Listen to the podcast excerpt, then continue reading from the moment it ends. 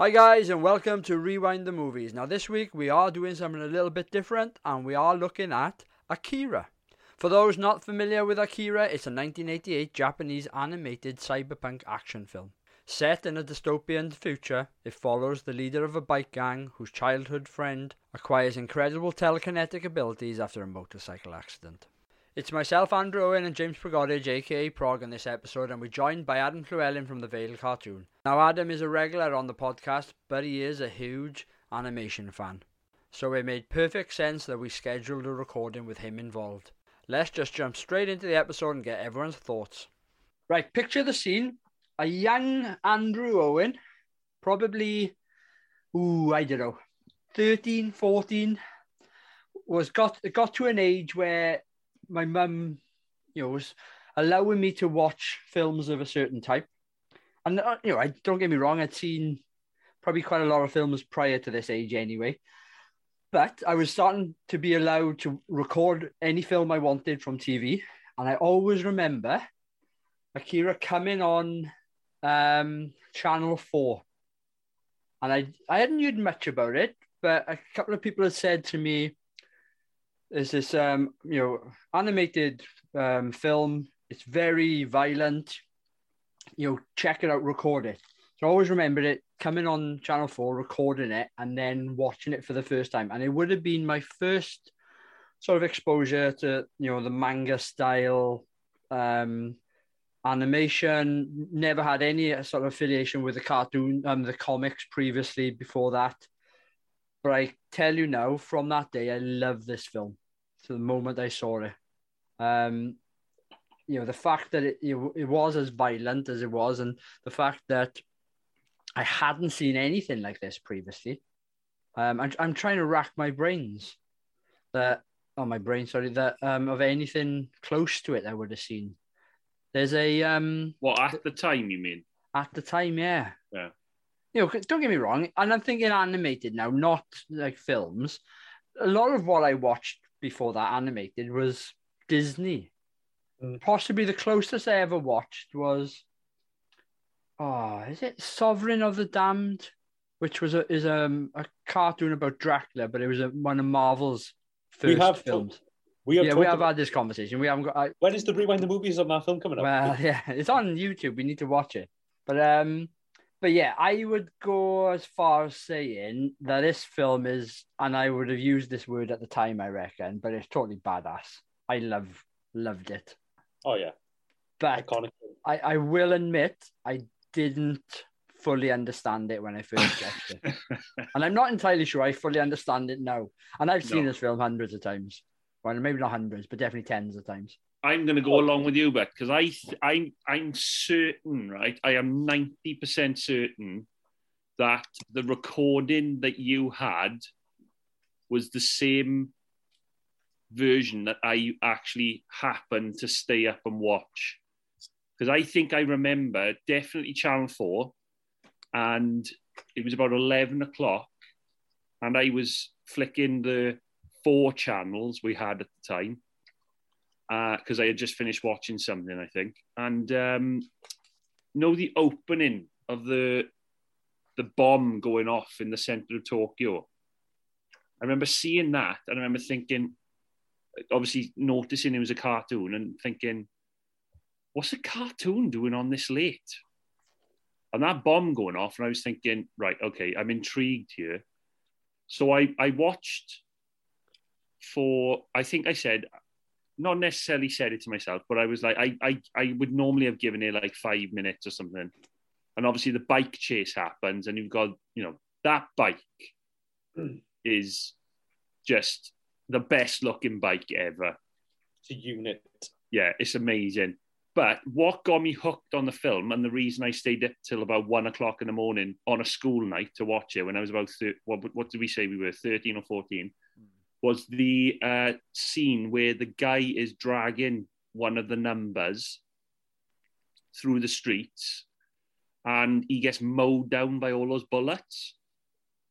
And I remember at the time being like, oh my God, I've got a violent animated film here. I am watching this. And like you, I hardly understood anything that was going on but I was intrigued and I enjoyed it immensely, and it's gone on to become like a, one of my. I would say it was one of my favorite films up to a certain time. I think the problem I had is I watched it then, but then I probably didn't watch it again for a long time. So maybe I maybe like you, I didn't record it. I'm just trying to think back. Maybe I just watched it on TV. Because I, I definitely didn't watch it for a number of years, and it wasn't until my later teens that I watched it again. Yeah. Come on, then, Ad. This is sort of your genre, surely. Oh, You love this shit. Um, so I didn't see this when I was a kid. I, I, well, I saw it when I was a teenager for the first time, but just for the for, for anime, I, I'll tell you when I first saw the poster though. So like when I was a kid, I don't know if you guys used to do this as well, but um, on like a Saturday or whatever, I'd go to town with my nan, and like we'd always go to like a catalog shop or like Woolworths or something. And did you guys used to just run over to the video section to look at the Yeah. cartoon cartoons? Well, I always remember I used to go look at what cartoons they had on video, like Turtles and Ghostbusters and all that, and what films. And then suddenly I started seeing cartoons with 15 certificates and being like, what are these by here? And like, we're talking about films like Street Fighter 2, 18 rated ones like Urotsukidoji, which is like a hentai, like anime porn, basically. And this one was always there as well. Like, I always just remember him on the bike. It was him doing that back skid on his bike on the front cover. And I was like, what is this? I was like, and my nan would always be like, oh no, we're not buying them because they're too expensive and stuff like that. And like, I wasn't, again, we need to hark back to your childhood here. It wasn't because of the rating, it was because of the expense they of were, the. they were always ten pound. I always remember they were like ten or fifteen pound on video. My nan would be like, "No, we're not doing that." So we'd always buy something like Samurai Pizza Cats, or for like like three pound or something. And I'd be like, "I don't want Samurai fucking Pizza Cats. I want Akira." I would just download- Samurai Pizza Cast, an actual cartoon. yeah. So, Is and- it really? I I've thought only you just made made that that up up. on the spot. No, no, Samurai Pizza Cats is. I always remember getting that from the video. I always remember the day when I, I wanted Street Fighter 2 and I had Samurai Pizza Cats, and like, which actually is also an anime. It's actually an anime as well. Um, but um, I remember, I just remember that. Um, a bit of a deep cut. But um, look, the, by the way, to anyone listening to this right now, go and listen to the theme song and watch the YouTube video theme song for Samurai Pizza Cats, one of the best cartoon openings of all time. But yeah, um, many many years later, uh, a friend of mine, uh, when I was in school, he was like a year or two above me in school, and um, he was actually going to the college and doing the media studies course I would go on to do later on. He was he, he told me what an anime was because we was already into that. He said to me, "I watch anime," and I was like, "What's anime?"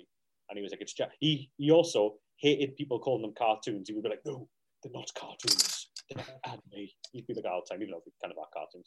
Um, but uh, yeah, I always remember like um, I went to his house one day after school or whatever when I was hanging out, and he had like this loads of these anime manga films on his shelf, and he lent me this in a duo box in the double. Remember the double cassette boxes you used to get back in the day?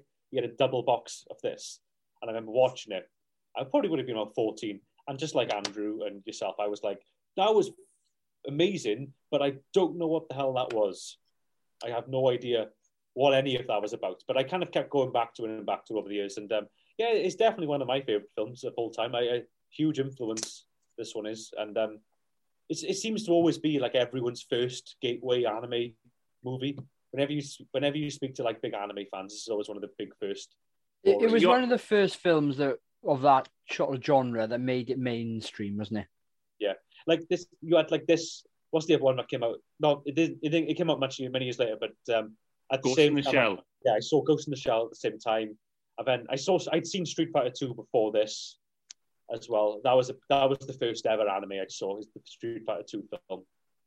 Do you know what really threw me? I think for years that the film is called Akira, but the main character in it, um, was it, who was Kaneda. it? Ka- Kaneda. I always thought for years like he was Akira, and the film was about him, but it's not. It's You do- about this other being. Well, that's what I always thought when I was because I used to look at it. I'd be like, oh, well, that's you just kind of think, oh, that's Akira. His name's on the box, but then no, it's it's the um the sort of the reason World War Three happened in this universe, isn't it? And stuff. He's like a psych, super psychic monster. Ad, can I ask you? Um, you're an animator. Is would you say this is this is one that heavily influenced you into going into animation, or is it Um, more to do with the South Park and Simpsons and stuff? Well, fir- first off, I mean, like for the animation, I'm not. I, I, I even though I do animate stuff, I'm not like I don't consider myself a pro animator because I kind of it's sort of like, you know, it's crappy sort of like cartoons and stuff. But uh, the, the influence of the animation for me was always like internet cartoons and like flash cartoons and things like South Park and stuff. There's no way.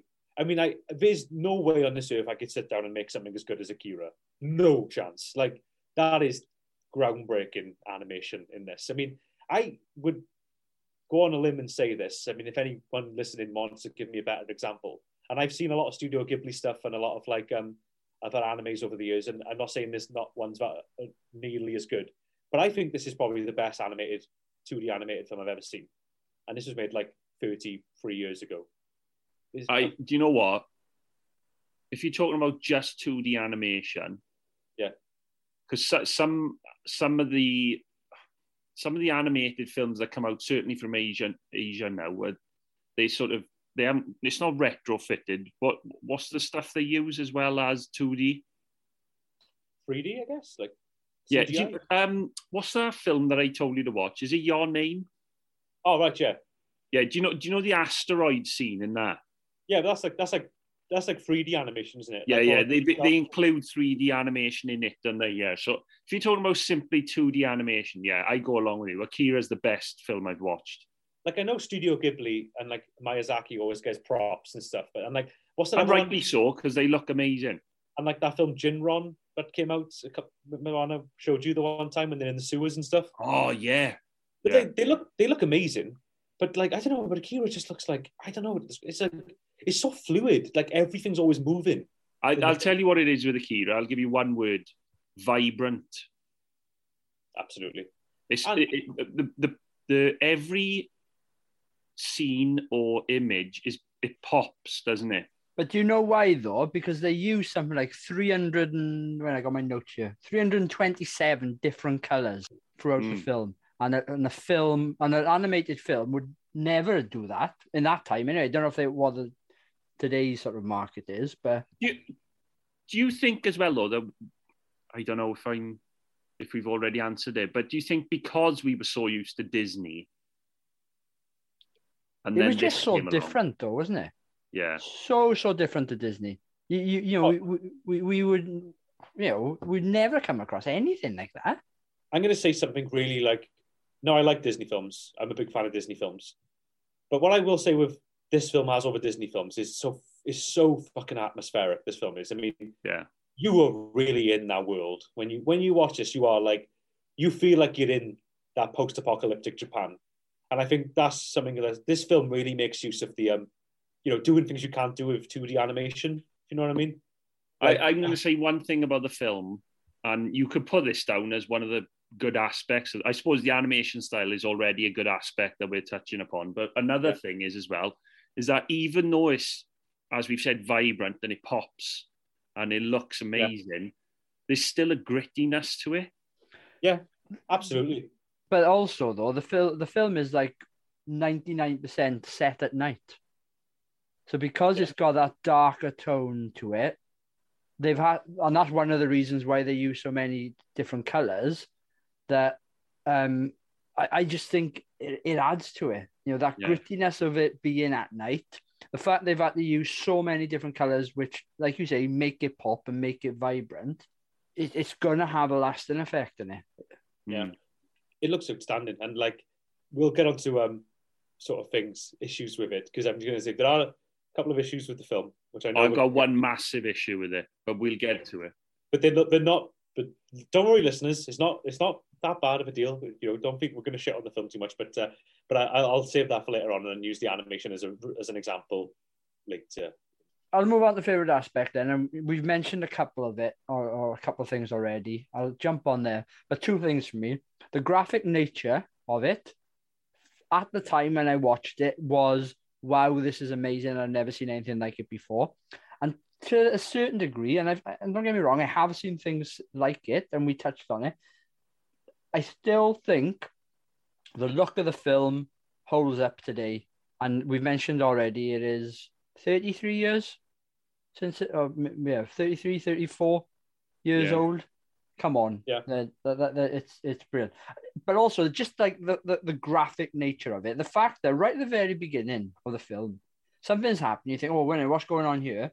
All of a sudden, two dogs, poop poop, get popped off right in front of you, and you think, whoa, whoa, whoa, whoa. You, one, you never see like animals getting killed, or you, you sort of do get, see them getting killed, but not in the way that you just see them getting shot between the eyes at the beginning of this film.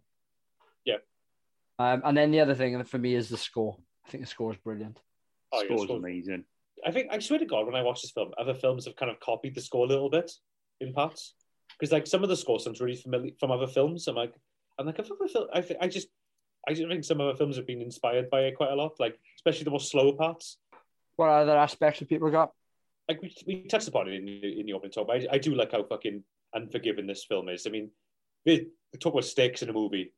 You know, no one's safe in this film, and like some of it, I, I quite like the fact that it just veers into like how it just kind of becomes a fucking horror movie by the end of it. Mm. that girl getting crushed by the by the big blob monster at the end is horrifying. When that poor girl is in the in the blob going no, and she just gets crushed alive. It's it's it's, a, it's great stuff. I, I but my my favorite my my well no we're doing favorite aspects not favorite scenes but um I, I don't know it's just I, I love Kaneda. I think he's a brilliant lead character as well. I think he's a I think that's a great lead character in a movie and I love the I love his and Tetsuo's sort of like brotherly relationship. I know even at the end, Tetsuo still can't find it within himself to like kill Kaneda, even though he easily can do it. I don't know. I, I really like that. I really like that aspect to it. Um, Tetsuo, right?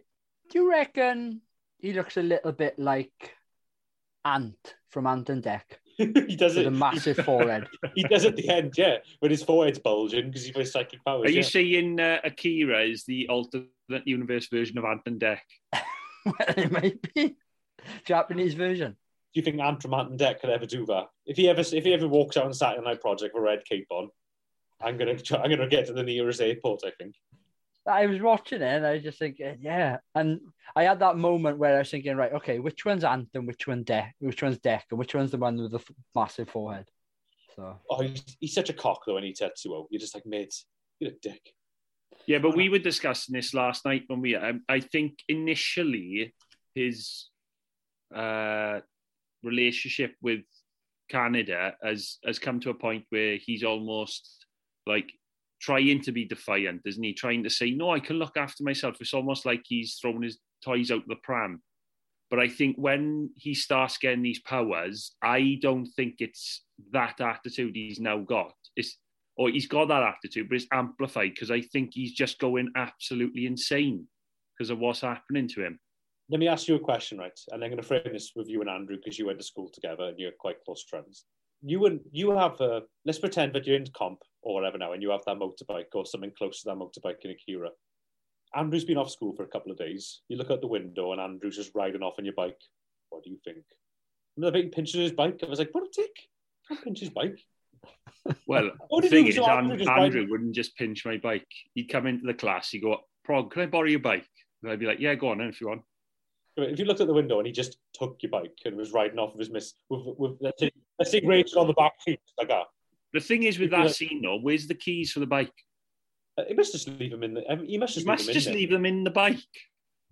But I think he's so feared, no one will nick that bike. But this is the thing I have with the film, right? He's supposed to be like 14, 15, may- maybe a little bit older if that. And they're like, a, you know, a gang who go up against what I can only imagine are adults dressed as clowns. That's the thing. That's the thing in Japanese movies. They love teenage gangs. They love things like I've seen. There are so many Japanese films and anime where there's like a, a rogue teenage gang of hoodlums, and they're your main characters. They just they love that. They love that trope so much. They just love it. Yeah, you're up against like a Yakuza or something, and yeah, you're a 15 year old gang member. But then again, in Japan, you're in high school till you're 20, so they could be 18, 19. Ah, they. They, you, I don't know, but I'm just saying they could be that old because you you know you're in school much longer in Japan. In school, you, school. I think I'm pretty sure school's Monday to Saturday in Japan. Oof. Monday to Saturday, and it's um eight till six p.m. Rough. That's rough, isn't it? from from the age of five until you're 20. That's it. Every Uh, day. different work ethic over there, though. Yeah, that's what Not, they not like us lazy shits. They go off and make they go off and make films like Akira, and we go off and make films like The Bloody Veil. No wonder. hey, you ask people which one they'd rather watch, but exactly. Akira. Okay. yeah. Maybe we can, we should make that a poll on Twitter. Which would you rather watch, The Veil or Akira? And then get really upset when we see the results coming in. I like how it mashes loads of different genres together. Yeah. Like you've got the the supernatural, not supernatural, but you got the science fiction elements with the the children and the ESP and what's Yeah. happening to Tetsuo. You've got the you know almost urban gang violence of Kaneda and and his gang, and then obviously we we've touched upon the you know the violent nature of the film as well. But yeah, I just like that there's there's so many different things happening within the film, and I know that's got to do with them having to whittle down. How many pages did you say the manga was, or how many ver- like- novels of the manga with it? There's, well, there's six. There's six installments to the manga. Each one is about 400 pages long. So what's 400 times six? Two thousand four hundred. 2,400 pages, rough, roughly. When this was produced, they hadn't finished the manga series then, had they? No. It's a bit This- like I think the story- the story goes is that um, they, they went up the, the, the manga was very popular and if you ever anyone listening right now and to you guys as well go on google sometime and just type in akira manga artwork because the artwork in the manga is outstanding it's amazing that's one of my, that's another favorite aspect i want to get onto It's just the artwork and the background design of this film because katsuhiro otomo is i think he's one of the great like comic artists man he's outstanding but anyway um the story goes is that there was a lot of interest in making an anime of this. And I think Katsuhiro Otomo had kind of worked in the anime realm a couple of times already. And I think he'd seen other people's mangas getting like kind of like weirdly adapted. And I think he was because he kind of had, you know, this on his side, the fact this is a very popular app manga. He kind of went, okay, you can make it as long as I can, you know, be the creative force behind the film as well. And I think that's what led him to being the writer and director and the sort of auteur behind the movie, basically. And um, yeah, I think it's a good. I'm really happy he got to make the film because I don't think the film would be near as good without him behind the uh, driving seat, without, without, without him in the driving seat, basically. Yeah.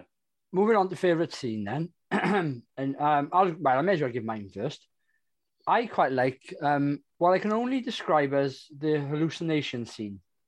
The Remember hospital, Within the hospital where the toys are coming to life. That was going to be mine as well. I love it. Oh, that. it's brilliant. You you got the bear, the rabbit, and and the car, which are the representation of the the what they The three the three old numbers. liquors. Yeah. Yeah, numbers.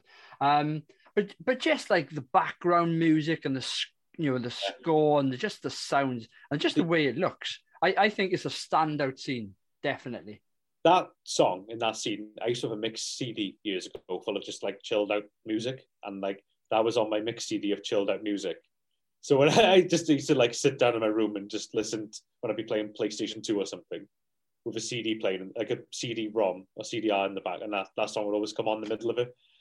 I fucking love that. I love that bit of music on that scene. But um, but um, but um, but um. That's it. Innit? It's just that over and over again. Oh, it's brilliant. And and it's, it's very different, I think, to the other bits that you see to, uh, prior in the film. So the film is, and Prog's touched upon it already. The, fi- the film has a number of different aspects in it, or, or, or draws a number of different sort of like genres. But up until that point, you don't really get that sort of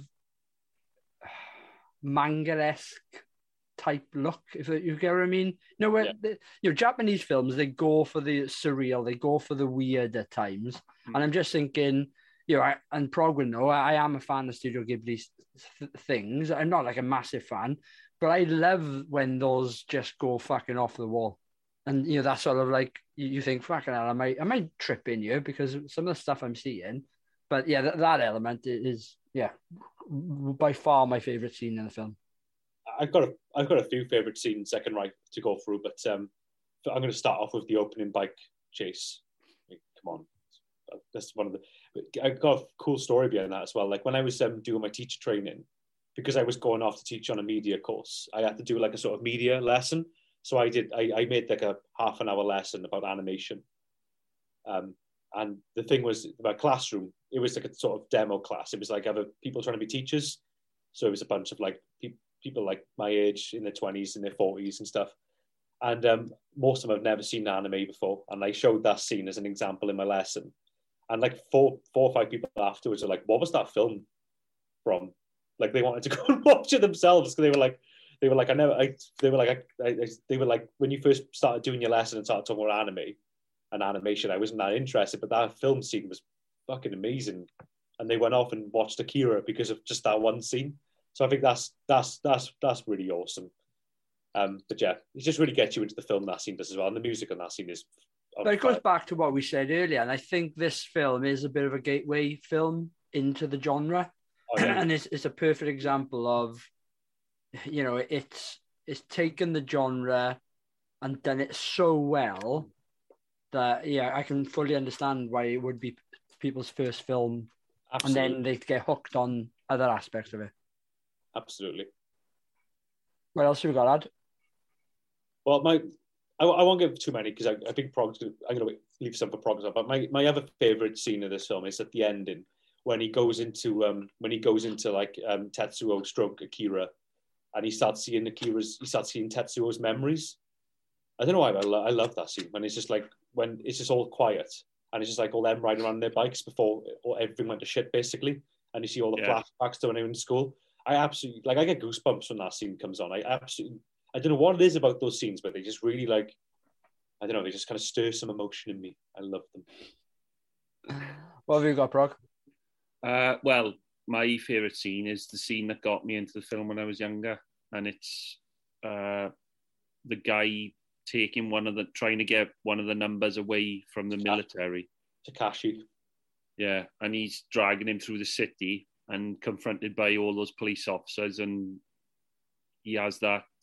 He shoots the dogs, and then they he points a gun at them, trying to. He's just trying to shoot the lights, but then they shoot him, and the and they they say there's a kid there, and the kid just walks off to the side, and then they mow that guy down, and the kid like screams, and then the buildings, all the glass shatters, and something comes off the side of the building.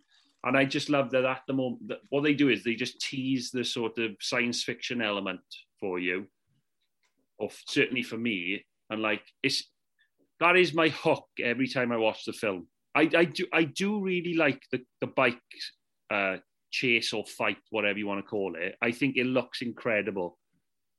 But what actually gets me into the story is what's happening with them trying to free Takeshi or t- sorry Takashi, and then from there I'm just in the film then.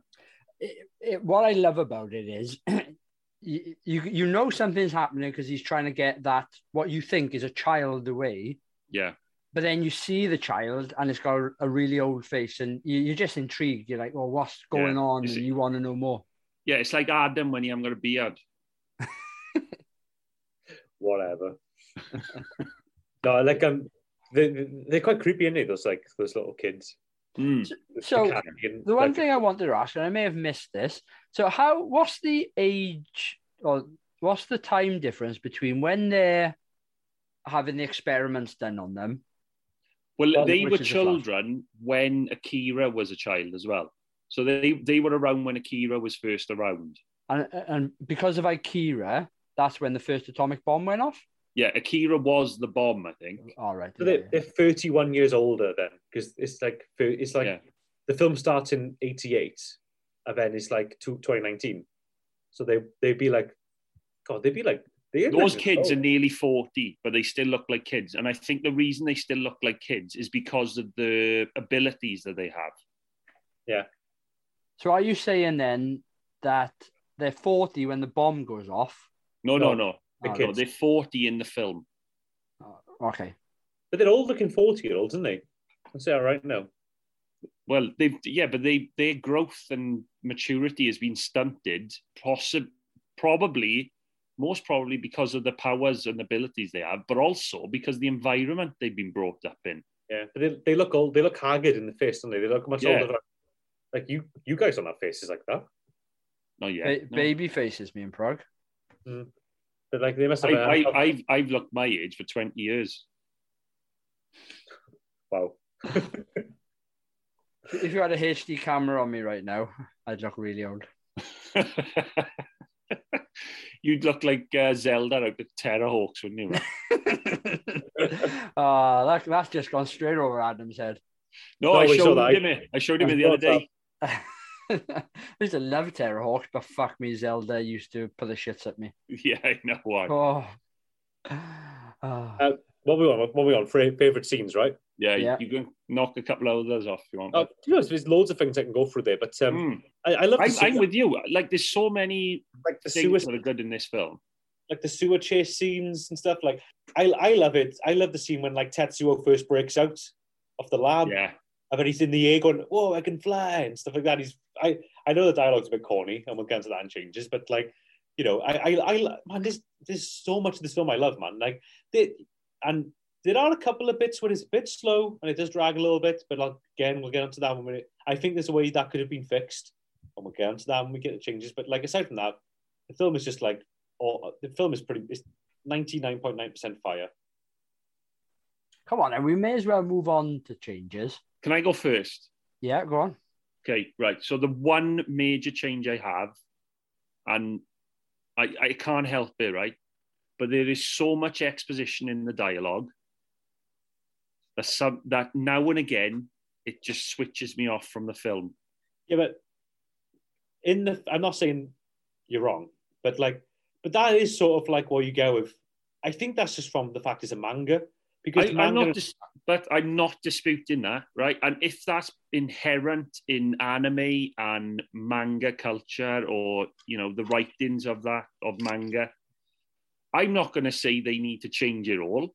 I'm just saying when I watch the film, I don't need that crap. You but, know, but I, it's, it's funny, right? Because one of my changes also is that there's the film also needs some explaining. Are does, times yeah, in that but- film I do, just don't know what's fucking happening. Yeah, it does need. I, I I agree, right? It's it's a fine line, isn't it? I agree, it needs some explaining, but the kind of exposition that they're putting in, it's just so. They may as well have one of the characters turn to the camera and say, "This is for you." it's Because like, it's and what I mean by that is it's so on the nose expositional. There's there's almost like, and I don't know whether this is just because of the dubbing or the the way the the British or English language translations come across, but it's so on the nose trying to explain to viewers what's going on.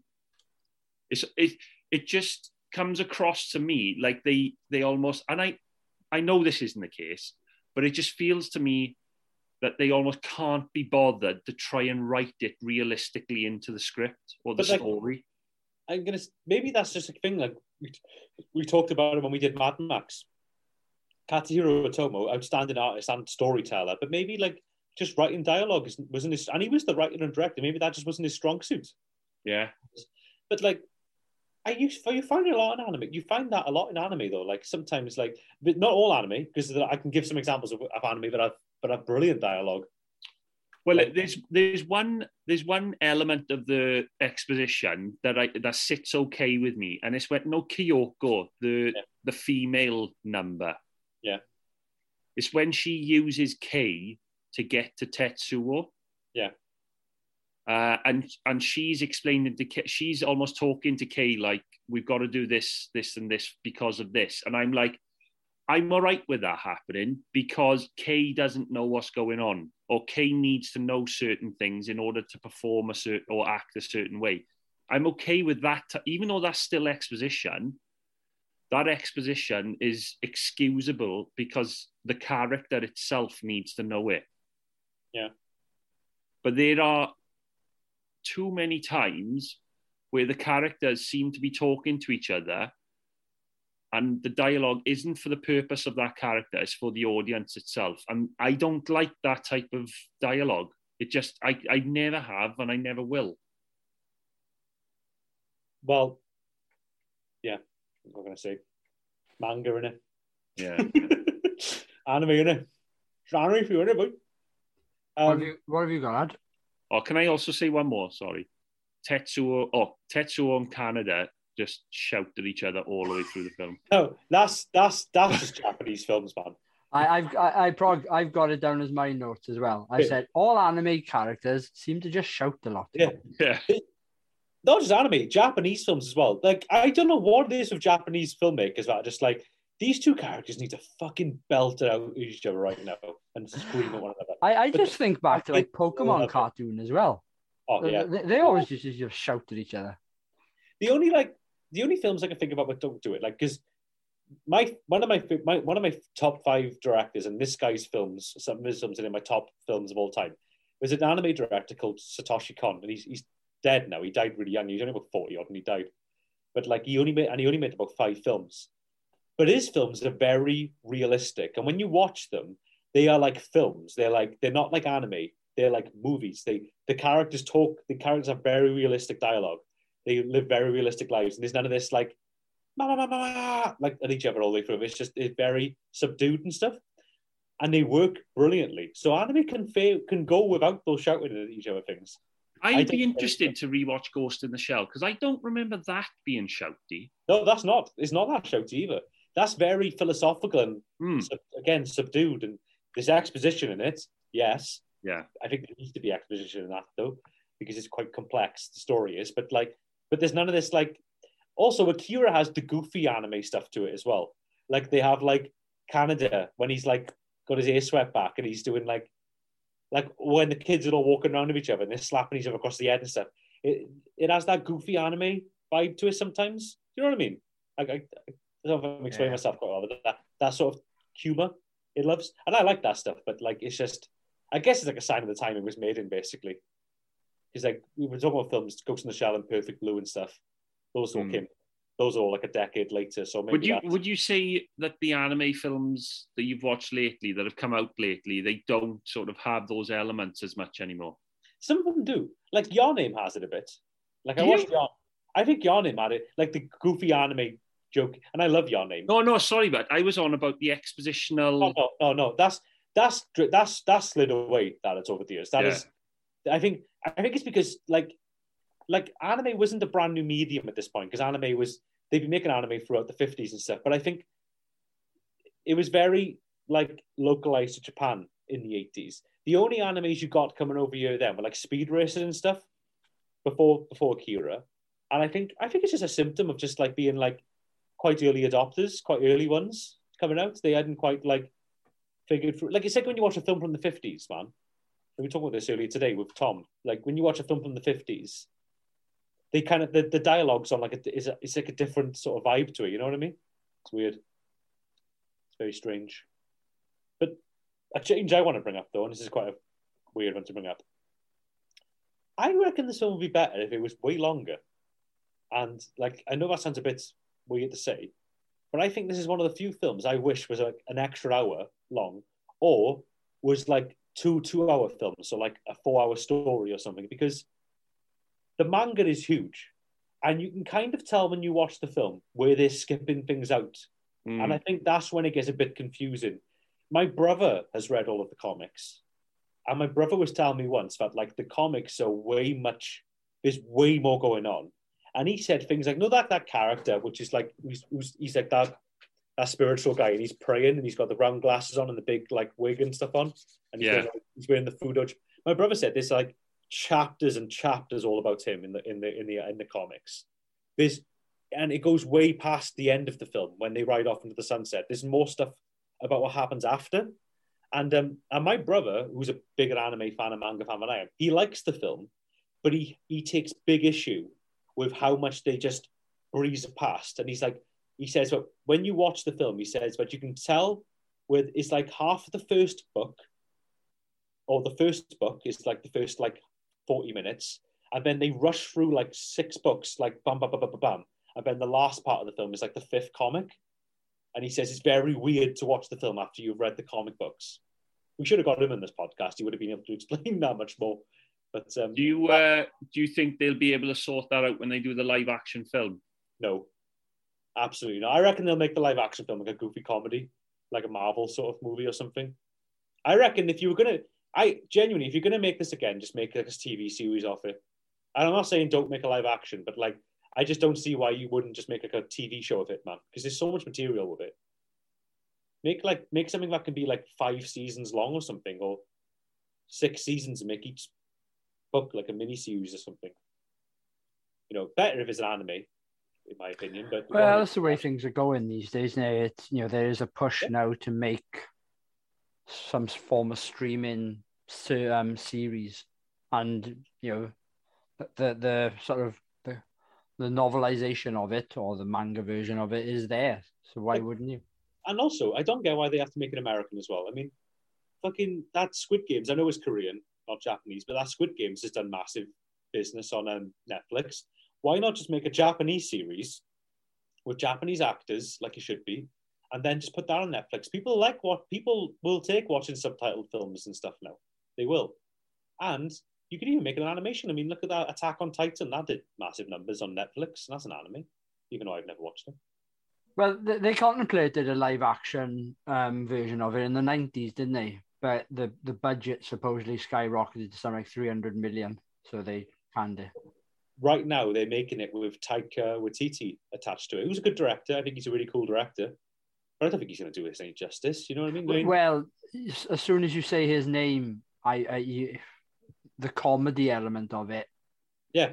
stands out for me, and I'm like, uh, again, you know, hey, but like then I remember when before Joker came out and Todd Phillips was behind there, and I like Todd Phillips. And I was like, what? Yeah. Why, is he doing, why is he doing that? And then all of a sudden, Joker comes out, and I'm like, that's fucking amazing. So, you know, Taika Waititi, maybe he will make it. Maybe you know he'll come out in three or four years' time with this Akira film, and I'm like, wow, that is Akira. Fuck the anime. It could happen. It could it. happen, yeah. It could happen. but I, I highly doubt it. I reckon just make a TV series off it. That's what they should do because there's too much story to tell in two hours. There's just too much story. There's too much lore to it and stuff. It's like imagine trying to make um like Star Wars one, two, and three a 90 minute movie, like all of them come crash into one film. It would just be weird, you know? Probably could. Yeah, you probably actually could, yeah. You probably could. I think they did, didn't they? Wasn't that the wasn't that the first film back of the new trilogy? Well, Attack of the Clone should have only been four minutes long. I'm going to say that right now. yeah. Attack Oh. of the oh. Clones should have just been the hanging of Jar Jar Binks, and then they should have moved Yeah. on. everyone's wanking and clapping, and then the film ends. I actually like. Sorry to go veer into Star Wars, right? But I'm just going to put this out there right now. I actually quite like Episode One. I know everyone hates that film, and like maybe you two hate it more than I will because you were much more into Star Wars when you were kids. But I quite like Episode One. I'm going to say no. I don't hate number one. Yeah. I, I, don't, hate, I, I don't hate, hate any of it. elements of number one. The only Star Wars film I really like from the old trilogy is Empire Strikes Back. I'm not bothered about the first and third one. I like Empire Strikes Back. Return of the Jedi is okay. I when I've when I've gone back and watched Star Wars, I'll never watch the first one on a rewatch because I find it quite boring. The first ever one. New How Hope. dare you? I love them all. I'd I'd watch I one, it. two, and three again. I don't hate. I don't hate a New Hope. I'm just, just let me put that straight. I'm just saying, like, yeah, Empire Strikes Back is just you just kind of it's like Mad Max Two and stuff in it. You just kind of zip to Empire Strikes Back, and you're like, okay, we don't really need the first one. Seen it once. Empire's the one. Can I tell you some more of my changes? Yes, go on, but in Star Wars now. yeah, we talking about Star Wars or? Um, Yeah. The film does say set in two, um, 2019, and we've recently done Mad Max. And I said one of the things I loved about Mad Max is they didn't give a date. It was a, a few years from now. So all of a sudden, the, the, the film is dated in that element. But hey, Hey, but one thing though, which is quite spooky, they predicted Tokyo 2020 Olympics, yeah, and there would be an end of the world scenario going on, and there was with COVID 19 and the first lockdown. Everyone was kind of like, "This is Oh, I'd get over it, but I'm just saying, you always say psychics aren't real. But the evidence is there. did you say, did you say or sidekicks? Side, I said, like psychic powers and stuff. Psychic powers, right? I thought you said sidekicks. No, I Ro- said, Robin isn't real. I said side. I said sidekicks, not sidekicks. I know what I'm talking about. Um, the final change from me then is that there are a couple of continuity errors in there, and they, but they're more to do with the animation. So, um, really good example.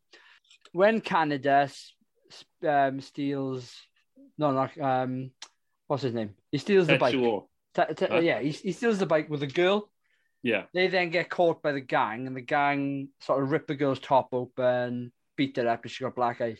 There's a scene then, like a couple of bits later, where she, there's nothing wrong with her. And she's got the same top on. Yeah, well, your top is ripped, but like your face is normal. Whereas like Mm. a couple of like shots before that, but uh, like it's one or two tiny little continuity errors. There's nothing. You know, the film is still bloody awesome. Maybe she bought two of those tops. Well, maybe she's like you with pants, but We're not getting we're not getting into that on this pod. Actually, we are going to get into that on this podcast. I think people can relate to this, right? Actually, I want to bring this up to Andrew, right? Me and Prog live together, right? So sometimes, on occasion, you'll see me walk to the bathroom in my t-shirt and pants or something, no, not t-shirt, just or, pants. or, or just my pants. Who cares? Like you know, it, it happens. But like, I like to buy the same pants all the time. Right? I buy the same pair of box, but the same sets of boxes all the time because they're comfortable. I know that they're nice boxes. Prog is like they're grey and they're shit, and he, they don't look nice. To which I say, most people don't see my boxes. Who cares what I'm wearing underneath there? Andrew, do you relate to this? Now, I, hang on a minute now. Can I just can I just expand a little bit on my argument? Because uh, you know, all I said, well, not, not all I said, but my the thrust of my argument was, why not just have a little bit of colour in your underpants, not just for you, but also for your partner, who probably is sick of the sight of grey pants. yeah, but like the present's underneath for a start, and like also, I'm not about dancing around in my pants in the room all the time. And do you know that Frank Skinner I know exactly what you're on image of him dancing in his white pants? I forgot all about that. You just mentioned that. No, like you know, just just they're just great pants. I have two. Actually, I have two. The sets I buy, I have two. Is black and grey. It's pitch black and is grey pants. I, I, I always Pitch black. When you say grey, do you mean like light colour? like dark grey. It's not dark grey. They're just they are just grey. They are like washed out, horrible, been worn for ten years grey. Well, I have like if you were on my pants straw, you'd laugh actually because you would find about like thirty pairs of those pants in there. But how I do you know which ones are old and which ones aren't old if you buy the same ones all the time? Well, they, I, I I check pants out when they start when the bat when you just the band starts to go. That's when When, I the fr- when they start fraying, is it? when the When your when the balls last- start hanging through the holes. Yeah, you kind of as soon as a hole as soon as a hole appears in the gusset, they're gone because that's when pants are just kind of they've had their day then, haven't they? Time to go in the bin. Right. I um Prog, are you a boxers man or are you a pants man? Oh no, I'm a loose boxers. Okay. Gotta be. It, it doesn't really matter, right? But I got a, I got um Oh, good. Uh, I'm glad. I, I I've got a bit of um a quest for both of you to see how you feel about this scenario, right? And it happened to me the other night, and um I don't know how you I feel expect about the this. Podcast to take this turn? Yeah, yeah, no, no. th- This this is going to be a good one. I'm sure it is, right? But I'm, you know, of a certain age now that I sometimes need to get up in the night to have a wee. Yeah. And um, when I say that, of a certain age, I think I've always done it. And I went to the toilet, um, and what I normally sleep in is just my pants. And when it's in the middle of the night, I will just walk straight to the toilet and I'm in my pants. This one particular night, I was a little bit sleepy, and I sat straight down on the toilet, and without even thinking about it, rather than pulling my trousers, my pants all the way down, I sat there and just pulled them to one side to let my junk out, and I had a wee. Right. Wow. So this it's a little bit weird, but it, but try it and tell me. Can I just say though, right? Um, I just need to kind of get the physics of this down. You sat on the toilet in your pants, and you pulled the leg over to let your winky hang out. Is that what you're saying? winky and balls, yeah, everything hung So low. you, so you sat down with your pants on and slung it out of the leg. Yeah, the leg. Yeah. So so not not if you're wearing a pair of pants that's got going through the front, don't do that. Through the side and through the leg, right? So you had white fronts on, No, no, no. I had um, boxers on. right? Sorry, you. The, yeah, yeah. with the What I'm saying is not through- through the front, but through the leg. So, uh, but but I wear trunks rather than boxers, but it'll work either way, right? So what I'm trying to get to is right. It's the weirdest feeling in the world. It feels like you're about to have a piss in your pants. so my quest for you guys is try it and report So- back to me. So the podcast after this one, like make sure you time it right now. So because we record these in a in a in a And they always go out in the order we record them anyway, roughly. Okay, so the next episode, of the, I don't know what film we're doing next. We will break to have a quick conversation about peeing with pants on, sat on the toilet. We'll do that. But can I go into the Y fronts thing? Like, all right, um, this is so off topic now, but I used to wear Y fronts when I went to school. I, st- I, I stopped wearing boxes for a while because one time in, P- in PE, I was sat on the bench in my shorts, looked down, and my knob had been hanging out for I don't know how long. And I don't know if anyone else saw it happen. But I looked down, I was wearing my I was wearing my PE shorts. And I was like, it's a bit cold in here. I looked down, my cock was just hanging out. Like, I mean, not just the tip of it, it was just out of my shorts. And I was like, like that. And I didn't wear boxes again, well, at least on days I wore PE for years. I had a PTSD about wearing boxes for a long We, time. we went to an all boys school, it didn't matter. Yeah. the teacher, it was, I just always remember that. And like that whole thing when you're looking around, you're like, did anyone notice that? How long was that happening for? Like, I, I could, it just felt cold against the wood on the bench I was sat on. But I've uh, always remembered that. But anyway, I encourage you to try it just to see how weird it feels. Right. Okay. I'm I'm going willing to to give it a go. I'm going to do it after this uh, podcast actually because I, I got to. But uh, you, yeah, I, I reckon do it maybe you know, as you're about to go to bed or if you wake up in the night to go to the toilet, just so it feels a little bit even more weirder. So I, I do my last week and I go to sleep and then I always wake. I, I I'd never wake up to go for a pee in the middle of the night. Uh, the amount of water I drink, I've got to go for a. I, it's more often than not, I have to go for one. I also get woken up by Rachel going to the toilet, and then inevitably, then I'm like, "Oh, I may as well go. Take me through the setup, man. Do you have an ensuite in your house or do you have to go downstairs? No, I just go in a bucket normally in the corner of the room. just check it out the window, like Yeah. Like in the days when cholera was going around, just like here we are. We have a bidet in the in the um in the bedroom, but no toilet. Just, just like to clean our ass in the toilet in the bedroom. Oh. No, no, we um we only yeah we have a one bathroom upstairs and used by everyone. Where do we go from What a, what a tangent to go What on. a eh? time. Couple of facts, I may as well throw them in there. This um, normally happens in Japanese, in American films, but not in Japanese films, where the voice acting was recorded first, and the animation came later. So it's a little bit different to what they would normally do in um, in Japan. That is one of the issues though, because um, I had this on 4K right, and they did this. The company that did the 4K did this really annoying thing, where they didn't do a sound mix on the Japanese dub. They only did the sound mix on the um, on the English dub, right? So me and Prog wanted to watch this in Japanese with the subtitles on because it's better to watch it that way because the mouth movement is more impressive because it goes exactly with the dialogue. Yeah. But you know, and I have seen it like that before. The first time I ever watched it was like that, and it was great. But um, yeah, that's that's that's the one annoyance about. To anyone thinking of buying this in the 4K, bear that in mind. Um, due to its unique Japanese concept, George Lucas and Steven Spielberg claimed the movie would be completely unmarketable in the United States of America. But, uh, so think of that what you what you will. Fucking jealous cunts. That's what they are. But I hope I hope I hope, I hope the I hope the Japanese hated ET in Star Wars.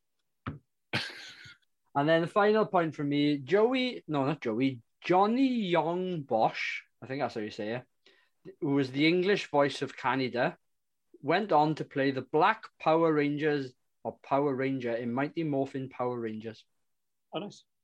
So, Well, did you know as well that this film, it, it didn't it go over budget as well? Like, well, usually have the budgets, didn't it? Like, didn't they go? point five million I've got down. Yeah, but I think a big part of it went over budget just because of the paint. The paint made the film go over budget by like a million or something because they were using so much paint in the film. They were like, oh, it was just fucked. Like, but like, um, 160,000 cells of animation. Two thousand two hundred and twelve shots. Unbelievable. I took I think it took like three or four years to animate as well. They started like the Akira committee in Japan, and they just and, and the, I, I saw a making of documentary of this before, and you'd expect it to be like the biggest sweatshop of animators in the world working on this, but it's not. It's like it's a crew of ten or twelve people animating it. You're like, and I think one of the women that animated on this went on to be like a lead animator on Kiki's Delivery Service and loads of Studio Ghibli films as well. So that's that's really cool. We should do more anime on this show. We, I think we should as well. We should get a couple. Like Princess Mononoke is a good one. That's like one of the first Studio Ghibli films I saw. Well, I I'd love to simply because I've done the mainstream ones. I you know I've seen the mainstream films, so I'd like to do you know at least a couple that you would then suggest add, only because you you know the genre. We should do like we should just do Urotsukidoji and just go ball all in and just just that'll get views. Urotsukidoji, the uh, pornographic anime which came out in the uh, which which was one of the what, wa- what was the one uh, you you watched with me because I hadn't seen it before? oh Perfect Blue. Perfect Blue, I say, yeah. But by the same director as Paprika, that is Satoshi Kon.